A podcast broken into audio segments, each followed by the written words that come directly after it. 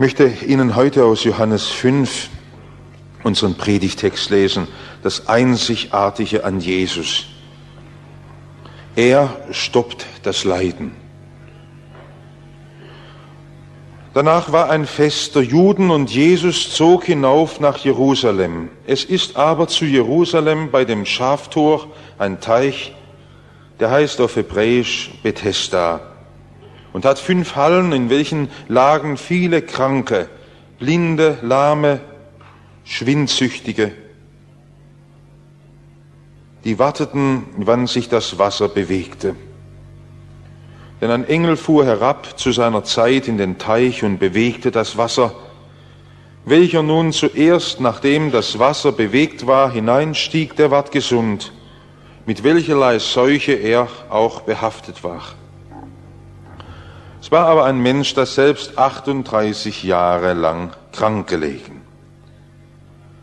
Da Jesus ihn sah liegen und vernahm, dass er so lange gelegen hatte, spricht er zu ihm, willst du gesund werden? Der Kranke antwortete ihm, Herr, ich habe keinen Menschen, wenn das Wasser sich bewegt, der mich in den Teich lasse, und wenn ich komme, so steigt ein anderer vor mir hinein. Jesus spricht zu ihm, stehe auf, nimm dein Bett und gehe hin. Und alsbald war der Mensch gesund und nahm sein Bett und ging hin. Es war aber desselben Tags Sabbat. Ich überspringe nun das, dass es hier einen Streit gibt. Aber da heißt es dann im Vers 14, danach fand Jesus diesen gesund gewordenen im Tempel und sprach zu ihm, siehe zu, du bist gesund geworden. Sündige hinfort nicht mehr, dass dir nicht etwas Schlimmeres widerfahre. Herr, rede zu uns jetzt durch dein Wort. Amen.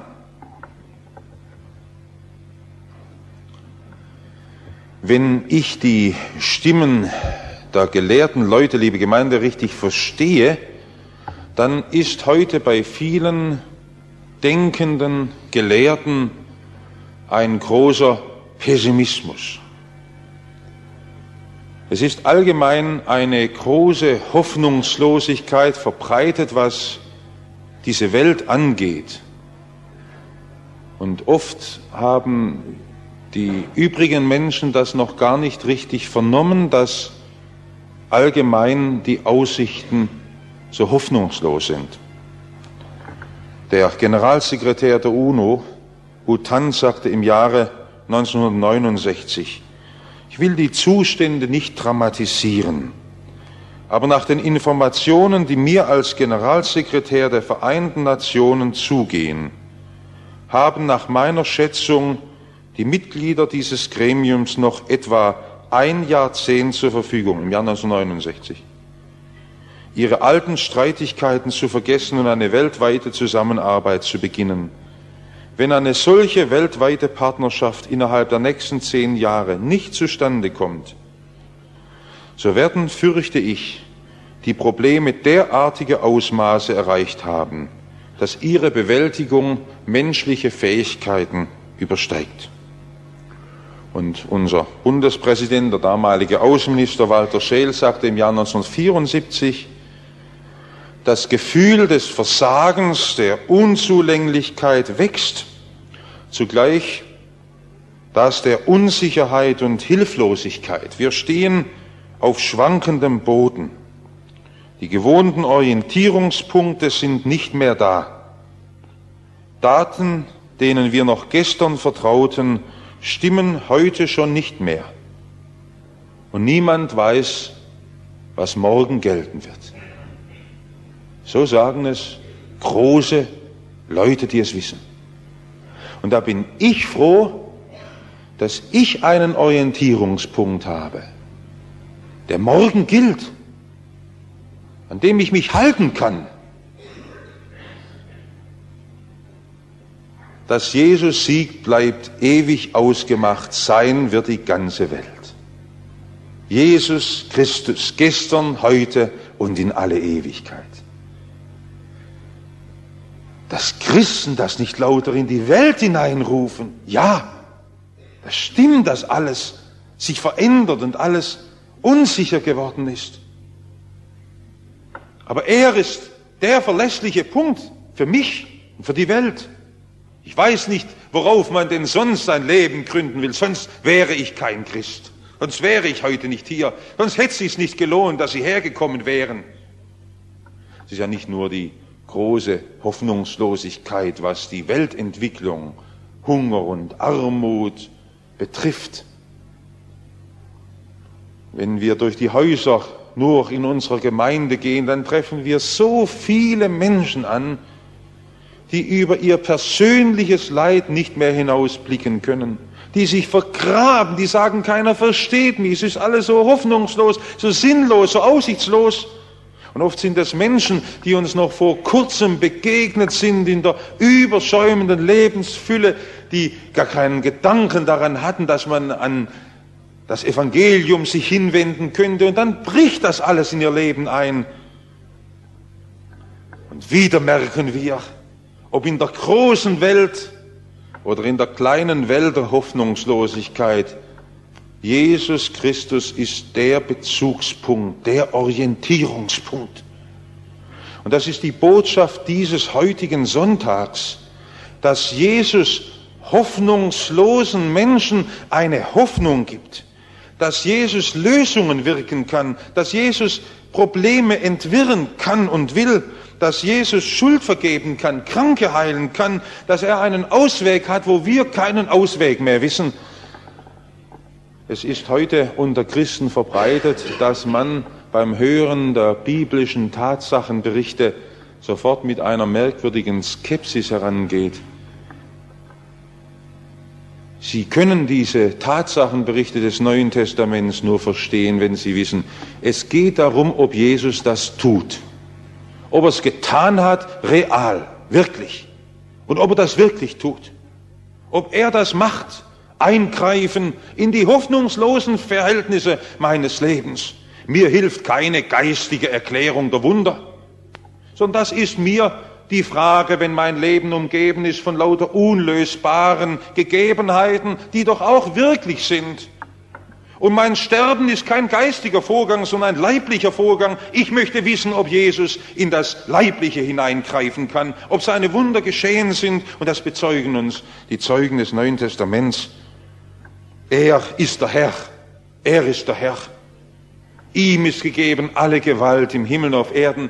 Er ist der Einzigartige und von ihm reden und predigen wir, weil er das Thema unseres Glaubens ist, weil er das Thema unserer Verkündigung ist. Ich möchte drei Sätze nur herausstreichen aus diesem ganzen Abschnitt. Er sieht, was heute gelitten wird. Er sieht, was heute gelitten wird.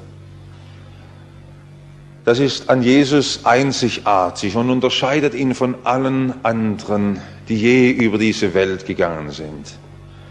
Jesus sieht die Leiden dieser Welt. Für manche ist das im Neuen Testament und im Alten zu sehr das Thema, dass so viel drinsteht von den Verzagten und von den Mutlosen und Verzweifelten. Es war damals ein Fest in Jerusalem und es war wieder dieses Erntefest, das Laubhüttenfest, das Fest der sieben Tage und des jubelnden Lobgesanges, wo oben die Priester ihre Posauneninstrumente sauber geputzt haben, dass sie in diesem Tag auch richtig glänzen. Und da hat man seinen Festanzug angezogen und dann standen die Zehntausende da oben und jauchzten und sangen und waren fröhlich in dir ist Freude in allem Leide. Das haben sie so gesungen, diese großen Psalmen des Alten Testaments. Und währenddessen ist Jesus nicht auf dem Fest. Er ging nachher auch noch hin.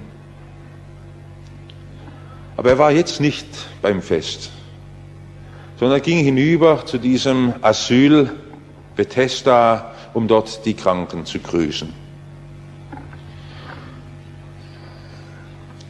Ich bin immer wieder auch davon betroffen, wie viele Menschen von der Wohltätigkeit und Liebe der Christen enttäuscht sind. Und auch in unserer Gemeinde meinen wir ja oft, wir hätten eben eine Schwester dafür abgestellt und damit wären die Dinge erledigt. Wer einmal über lange Zeit mit seiner Not allein war, der weiß, wie herzlos Christen sind und wir Christen. Dass da keiner nach einem schaut und keiner nach einem fragt. Und ich weiß, wie hart die Anklagen sind. Aber ich habe diese wunderbare Entdeckung gemacht und das ist das Thema unserer Verkündigung.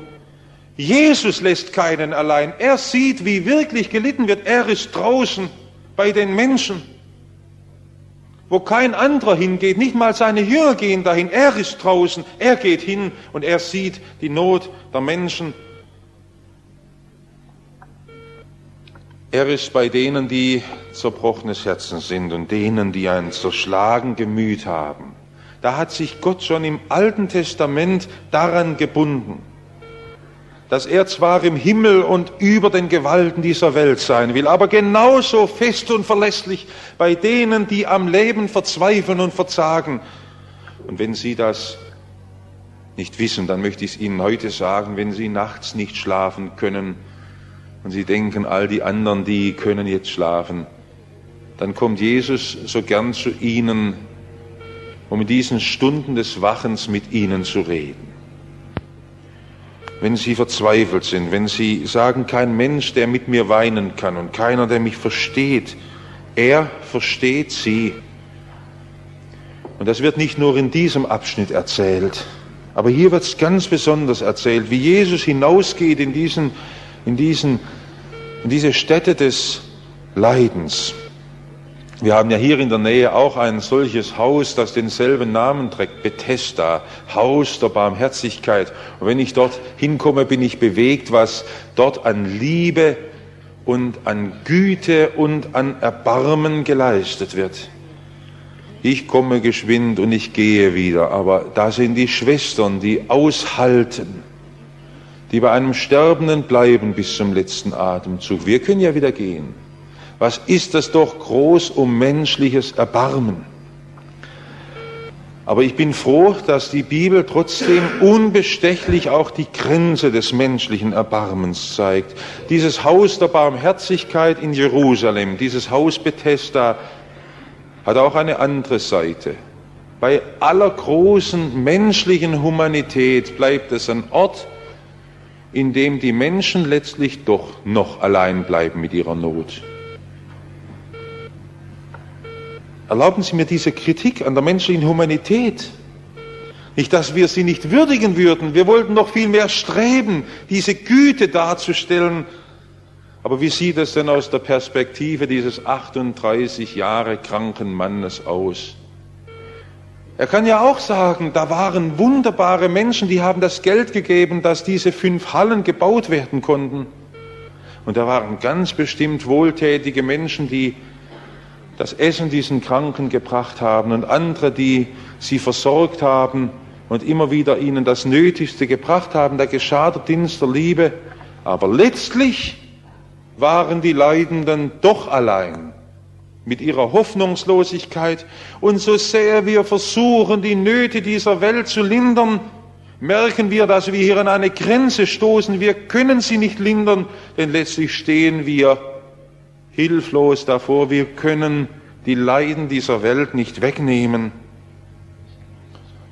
Und da ist das eine Botschaft. Jesus sieht, was gelitten wird. Er sieht, und es wird erzählt in den fünf Hallen, alle nacheinander, er sieht sie einzeln, die Kranken, die Lahmen, die Blinden, dann steht hier die Verdorrten, die ich habe gelesen, Schwindsüchtigen, es sind noch mehr, wo die ganzen Körperglieder absterben. Er sieht die ganze Last eines Menschen, der eigentlich leben will. Und wie viel unter uns verzagen daran, dass sie sagen, ich will doch noch einmal in der Aktivität wirken. Und sie merken, in meinem Leben wird Stück um Stück meiner Kraft nur gebrochen und weggenommen. Er sieht es. Er sieht es. Und Jesus bleibt stehen. Da Jesus den sah liegen, bleibt er stehen, redet mit ihm. Nun sagen Sie, warum tut denn das Jesus bei mir nicht? Das tut er doch. Haben Sie überhaupt einmal Zeit, mit Jesus zu reden? Haben Sie mit ihm heute über die Sie bewegenden Dinge schon ausführlich gesprochen?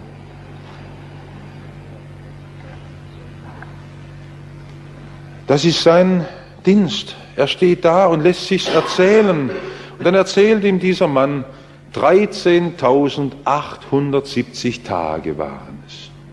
13.870 Tage. Am Morgen, sobald das Licht hervorbrach, gewartet und gehofft, ob er nicht doch einer derer ist, die das Wunder erleben und er erlebt es nicht. Und dann die Enttäuschung und dann die Bitterkeit über die Selbstsucht der anderen, die ihn einfach auf die Seite schieben. Man kann bitter werden und die Antwort, der Orientierungspunkt für eine hoffnungslose Welt ist Jesus. Kommt zum zweiten Punkt. Er verschafft den rettenden Ausweg. Er verschafft den rettenden Ausweg. In dieser Geschichte ist eine ganz merkwürdige Frage drin, dass Jesus auf diesen kranken Menschen zugeht und ihn fragt, willst du gesund werden? Das ist doch eine, ja, man muss doch sagen, eine dumme Frage. Natürlich will er gesund werden. Aber Sie müssen wissen, der, der so fragt, ist nicht ein Arzt und ist auch nicht einer, der ihn zum Wasser schleppt. Wir Menschen haben eine komische Eigenart, dass wir auf alle möglichen Ereignisse warten. Wie viele und wie oft warten wir selbst auf irgendeinen Engel, der irgendwo vom Himmel herunterkommen soll und irgendwo das Wasser anrühren soll und auf irgendwelchen Zufall doch irgendwo in unserem Leben doch noch, noch das Lösende geschehen soll. Wir warten auf die merkwürdigsten Mirakelwunder, die doch nie sich ereignen und dann bestimmt nie bei uns. Auf das warten wir und es kommt nicht dazu. Und deshalb fragt Jesus ihn, willst du gesund werden? Erwartest du die Lösung deiner Fragen von mir? Und da haben wir schon oft mit Nein geantwortet.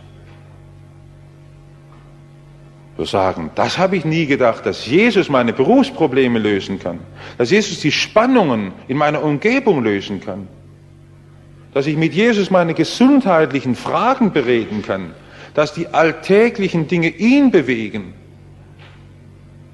Ja, mit was wollen Sie denn zu Jesus kommen, wenn nicht mit Ihren ganz bedrückenden Dingen Ihres täglichen Lebens?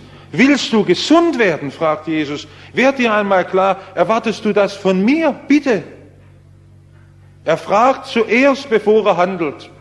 Er fragt zuerst. Und es sind sehr, sehr viele und wir sehr oft, die ihn auf die Seite geschoben haben.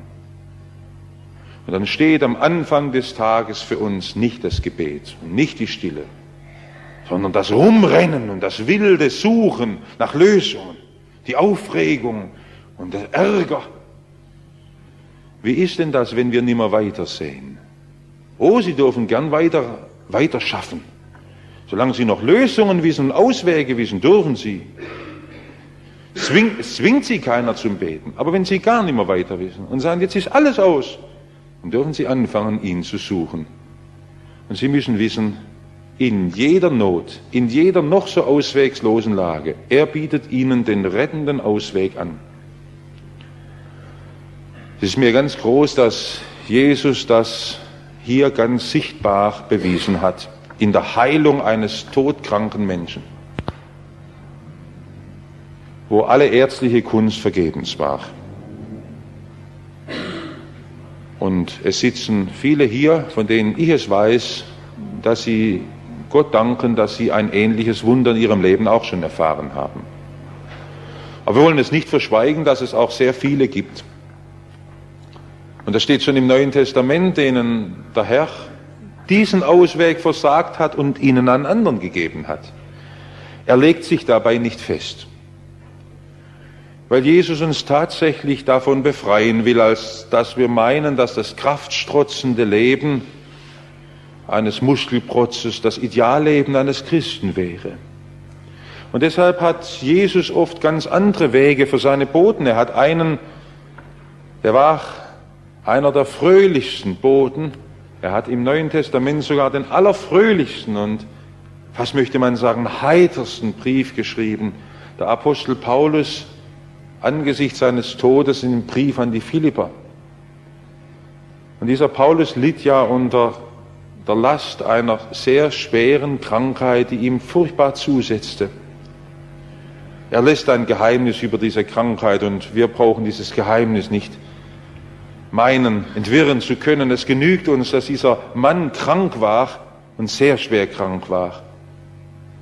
Und er dann sagt, ich habe in dieser großen Not meiner Schmerzen und darunter, dass ich litt, dass ich nicht arbeiten konnte, den Herrn gesucht.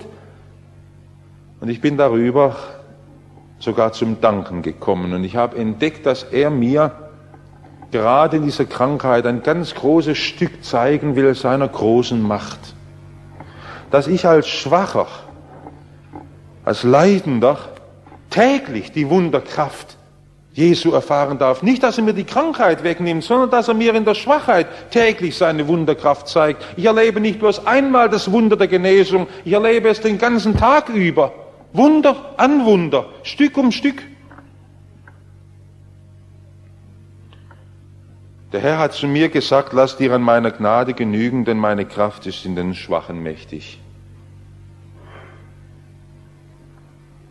Und wir haben ein ganz gewisses Pfand, dass Jesus diese Wunder in unserem Leben wirken will. Dieser Jesus, der selber in seinem Leben nicht die Wunder erzwang, sondern er sagt, Vater, dein Wille geschehe. Und der dann sogar den Weg in die Verachtung der Menschen geht und der das aushält, wie sie ihn höhnen und schlagen und verspotten und schreien, schlagt ihn, schlagt ihn, kreuzigt ihn. Und der dann sagt, dass man in einem großen Frieden das alles ertragen kann. Auch das. Und der dann den Tod überwunden hat, sogar den Tod, den ganz richtigen Tod, so wie ich sterbe. Und das ist die Botschaft Jesu, dass er den rettenden Ausweg verschafft, welchen Weg er nun auch für uns im Einzelnen bestimmen mag, aber dass keiner in der Hoffnungslosigkeit sitzen bleibt. Ich weiß nicht, was ich erzählen soll. Ich habe Ihnen schon früher dieses Beispiel erzählt und das so besonders eindrücklich ist von der alten Frau Pastor Hahn, der Großmutter unseres Kultusministers, die viele Jahre als Pfarrfrau und Mutter ihrer Kinder in Baltikum gelähmt in ihrem Rollstuhl saß. Und wo die Leute der Gemeinde kamen und sagten, das ist mehr als wenn dieser alte Evangelist Traugott Hahn auf der Kanzel stand, weil aus diesem Leben die Kraft Christi herauskommt, wo die Besucher kamen und dachten, sie wollten die Frau trösten. Und wo das geschieht, dass ein Mensch nicht nur sagt, ja, ja, ich habe so schwer, sondern wo ein Mensch anderen eine Botschaft sagen kann und die Kraft der Auferstehung darstellen kann in dieser Welt des Sterbens und des Leidens. Wir hatten es einmal drüben bei einer Missionsmatinee, wo eine alte Dame da stand,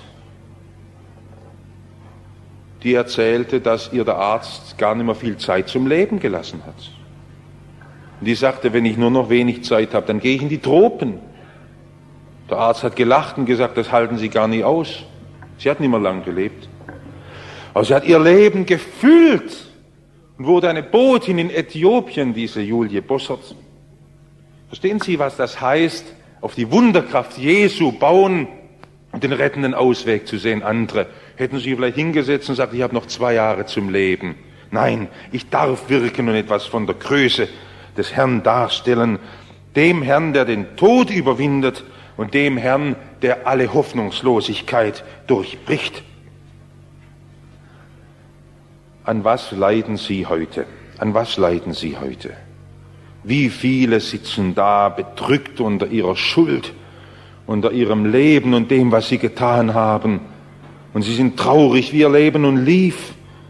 Wissen Sie, dass heute Jesus das bei Ihnen durchbrechen will, dass Sie vorwärts stoßen können und in dieser Zeit, in der Sie in dieser Welt leben können, ein Bote des Lebens werden. Das ist Jesus wichtig. Er will nicht Leute haben, die da drin sitzen, pflegebedürftig, sondern Leute, die selbst wenn sie pflegebedürftig bleiben, anderen das Größte mitgeben, die Zeugen der neuen Welt werden. Noch das Letzte. Er bringt das volle Leben. Ich muss dann noch einmal kurz ausholen und biblisch etwas darstellen zum Verständnis der Leidensmächte. Das prophetische Wort und die Berichterstatter der Bibel erzählen uns, wie eigentlich die Welt war vor der Schöpfung Gottes. Es wird da groß gezeigt, wie die Welt ein Tohuwabohu war, das hebräische Wort ein Chaos.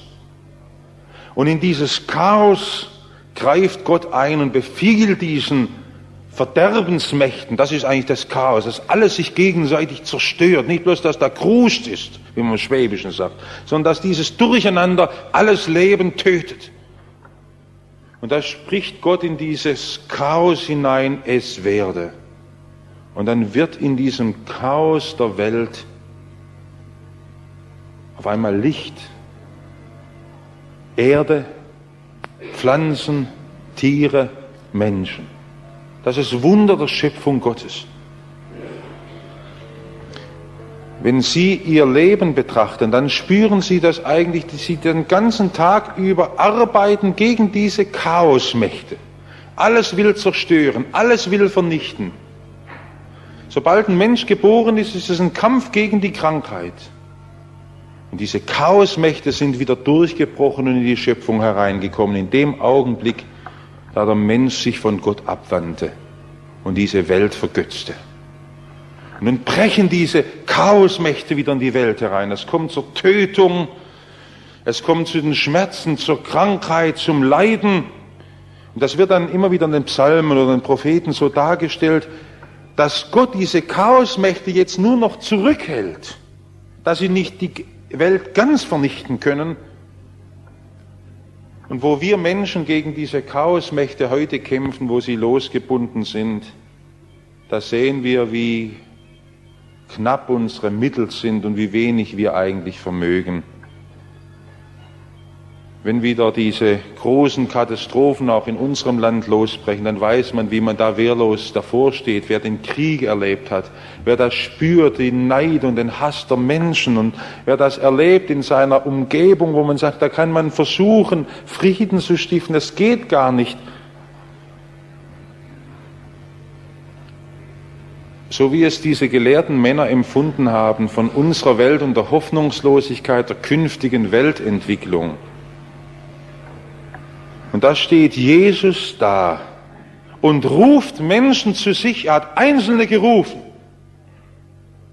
Und diesen Ruf lässt er in die ganze Welt hinausgehen, dass Menschen es wagen, mit ihm diese Chaosmächte zu besiegen, das volle Leben zu finden. Er stoppt das Leiden, aber doch nicht nur ihr privates, persönliches Leiden, sondern wo Christen durch die Welt gehen, wird diesem Leiden der Welt ein Nein zugerufen. Ich wünsche mir, dass wenn wir unsere Beerdigungen halten, dass wir dann etwas von dem Sieg Jesu darstellen über diese Chaosmächte. Auch wenn uns der persönliche Schmerz in diesem Augenblick noch berührt. Aber das ist der Auftrag, dass wir vom Leben reden. Vom Leben.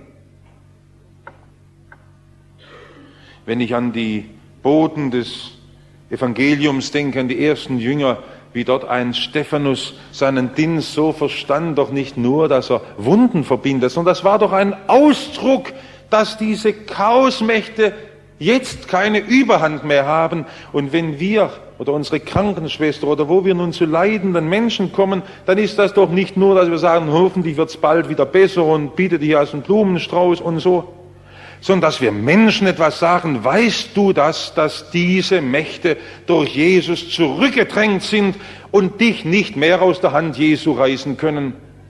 Diese Chaosmächte wollen nur eins, uns von Gott wegreißen. Und wo ich bei ihm bin, in seiner Hand geborgen, da kann ich wieder neu leben. Es ist ein bewegendes Bild, wie dieser kranke Mann die Matratze sich unter den Arm klemmt und da loszieht und man einfach fragt, wie geht das weiter? Und deshalb habe ich in den Vers 14 noch lesen müssen. Vielleicht trifft er seinen Genossen, der sagt, Hauptsache, man ist gesund. Nein, das ist nicht die Hauptsache. Die Hauptsache ist, dass man nie mehr von dem Jesus weggeht. Was wäre das für ein kümmerliches Leben gewesen? Was hätte er denn machen können? Laden um die Ecke herum aufmachen und ein reicher Mann werden? Abgeordneter oder Schlagerstar oder was hätte er denn werden können? Ob er das Leben findet, das ist doch mehr. Ein Leben, das bis in die Ewigkeit hineingeht. Ich will am Dienstag bei den Senioren etwas von dem Leben von William Booth erzählen. Und da bin ich in Gedanken schon ein wenig drin, wie dieser Kaufmannslehrling in den englischen Slums dort in London in der Pfandleihanstalt in einem, was war das, 17-Stunden-Tag, wie diese jungen Leute damals arbeiteten, die Tränen der verzweifelten Menschen sah, die ihr letztes Hab und Gut in die Pfandleihe brachten und verpfändeten. Und da findet er zum lebendigen Glauben an Jesus. Und er sagt nicht, Hauptsache man ist gesund und mir geht's gut, sondern wenn Jesus Leben bringt, wenn Jesus Leiden stoppt, dann muss das sichtbar werden in diesen Elendstädten. Und Sie wissen es gerade von diesem Gründer der Heilsarmee, dass er nicht ein Mann war, der meinte, allein mit Essen könnte man das tun. Er hat Essen gebracht. Er hat sein letztes Geld hergegeben für diese Armen. Aber gewusst, dass das zusammenhängt mit der Botschaft des Herrn Jesus, der Menschen frei machen kann. Und so wurde er ein Bote er ist hineingegangen und hat es ertragen, wie sie ihm sein Zelt angezündet haben, wie sie ihm alles getan haben. Aber er hat in dieser Welt Menschen aus dem Leiden herausreißen dürfen. Er hat ihn nicht Wohlstand gebracht, er hat ihn Leben gebracht. Und das ist mehr. Das will ihnen Jesus geben. Erfülltes Leben mit ihm. Amen.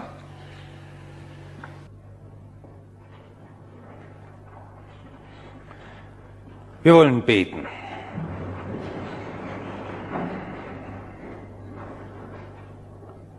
Herr Jesus Christus, du weißt, was wir leiden. Und du hast diese Leiden dieser ganzen Welt alle selbst an deinem Leib erlitten. Du hast erfahren, was es an Not und Schmerzen in dieser Welt gibt und was Menschen an Verlassenheit und Verzweiflung durchleben müssen. Aber du bist gekommen, damit wir jetzt das Leben haben, heute, weil du alle Last von uns auf dich nehmen willst. Und wir danken dir, dass du dieses Leiden auch bei uns stoppst und wegnimmst. Herr, wir wollen es einfach zu dir bringen und bei dir Hoffnung und rettenden Ausweg erwarten.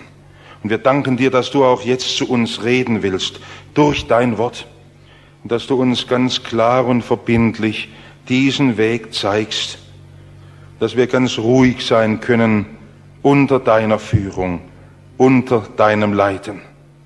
Es gibt nichts, was uns mehr von dir trennen kann, es gibt nichts mehr, was uns hoffnungslos und verzweifelt machen kann, weil du größer bist als alle Not.